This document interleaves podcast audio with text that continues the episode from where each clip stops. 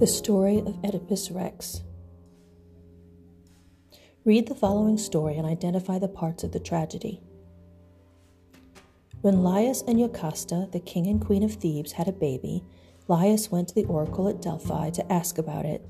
But the oracle told Laius that his son would murder him. Horrified, Laius ordered that his baby son should be exposed in the woods with a pin through his feet to keep him from crawling away. And a shepherd did this.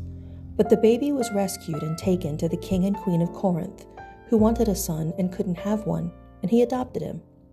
The queen of Corinth called the baby Oedipus, which means swollen foot, on account of the pin through his feet. But she didn't tell Oedipus that he was adopted. When Oedipus grew up, he also listened to the oracle at Delphi, and the oracle told him that he would kill his father and marry his mother.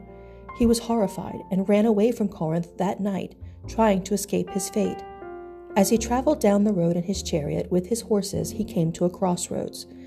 Another chariot came to the crossroads at the same time, but it went through without letting Oedipus go.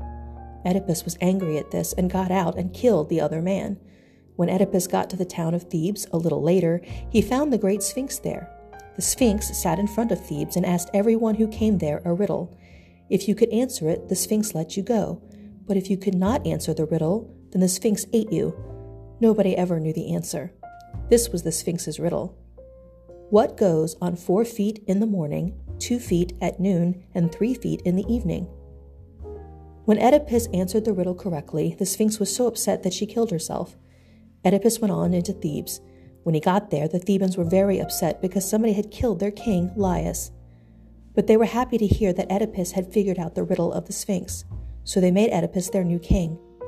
As part of becoming the new king, Oedipus married the queen, Jocasta. Many years went by. Oedipus and Jocasta had four children, two boys and two girls, and they got old. One day a plague came to Thebes. All over Thebes, people were dying of the plague. King Oedipus sent a messenger to the oracle at Delphi to find out why the gods had sent this terrible plague. The oracle told the messenger that Thebes had a bad man in it, and they had to find him and get rid of him, or the plague would go on killing people. Oedipus tried to find out who his bad man might be, and with the help of the blind seer Tiresias, he gradually realizes that he himself, Oedipus, is the bad man, because he has killed his father, the man at the crossroads, and married his mother, just as the oracle said he would.